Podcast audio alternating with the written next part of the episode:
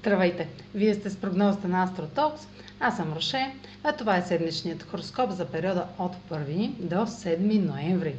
Ще започна с общите влияния за седмицата, след което ще продължа с тяхното отражение върху вашия седент и вашия зодиакален знак. На 4 ноември новолуние в Скорпион е в опозиция на Оран в Талец и квадрат с Сатурн във Водолей. Това начало няма да е непознато, ще е хем начало, хем проверка. Условие или правило, което ни е потискало през годината, е предизвикало нужда да се освободим или справим с него още в края на юли, началото на август. Резултат от нашите усилия е довел до неочаквани важни промени още тогава и сега е дошъл момент отново да съдействаме и да се заемеме с тяхното вграждане. Това е интензивен аспект и новото начало ще е с тенденция да промени рязко посоката и резултата от изборите ни. Опитайте се да запазите хладнокръвие, понеже налагането на контрол и напрежението са почти неизбежни. Вашите или чужди избори ще са в с принципите за сигурност и правилата на другите, което ще доведе до разтърсващи събития. Новите начинания ще изискват нов подход, но в същото време резултатите ще са трайни.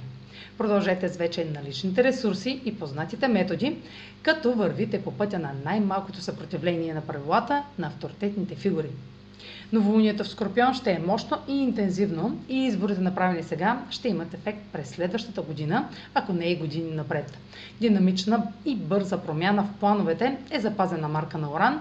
Ще имаме контрол над последствията от тези промени, само ако осъзнаваме какви избори правим. В началото на следващата седмица Меркурий е в квадрат с Плутон и думите, разговорите от 22 септември и 3 октомври ще имат разрушителен ефект, докато водим битки за надмощие и налагане на мнение. Може да приключим въпрос, който включва манипулация, обсесия или човек с власт, ще използва влиянието си да контролира неловките изказвания. На 5 ноември Венера влиза в традиционния козорог, а Меркурий влиза в дискретния скорпион атмосферата ще стане по-сериозна и мощна. Ще се говори за бизнес, финанси, автентичност, контрол и интимност. А сега проследете как ще се отразят тези енергийни влияния на вашия седен и вашия зодиакален знак. Седмична прогноза за седен Скорпион и за зодия Скорпион. Аспектите на Меркурий във вашата скрита сфера могат да активират отново тайна надежда и мания от септември. Отново ще разгледате баланса между фантазия и реалност, но в този момент може да решите да оставите токсичните проблеми или коментари от миналото зад гърба си. Новолунието в Скорпион предизвиква сътресение, което рязко ви насочва към нова посока. Друг човек може да е отговорен за това, но той просто ви показва истина, с която трябва да се примирите. Меркурий във вашия знак добавя повече информация, докато разкрива тайни истини. Сега сте готови да излезете публично или открито да признаете какво е било скрито.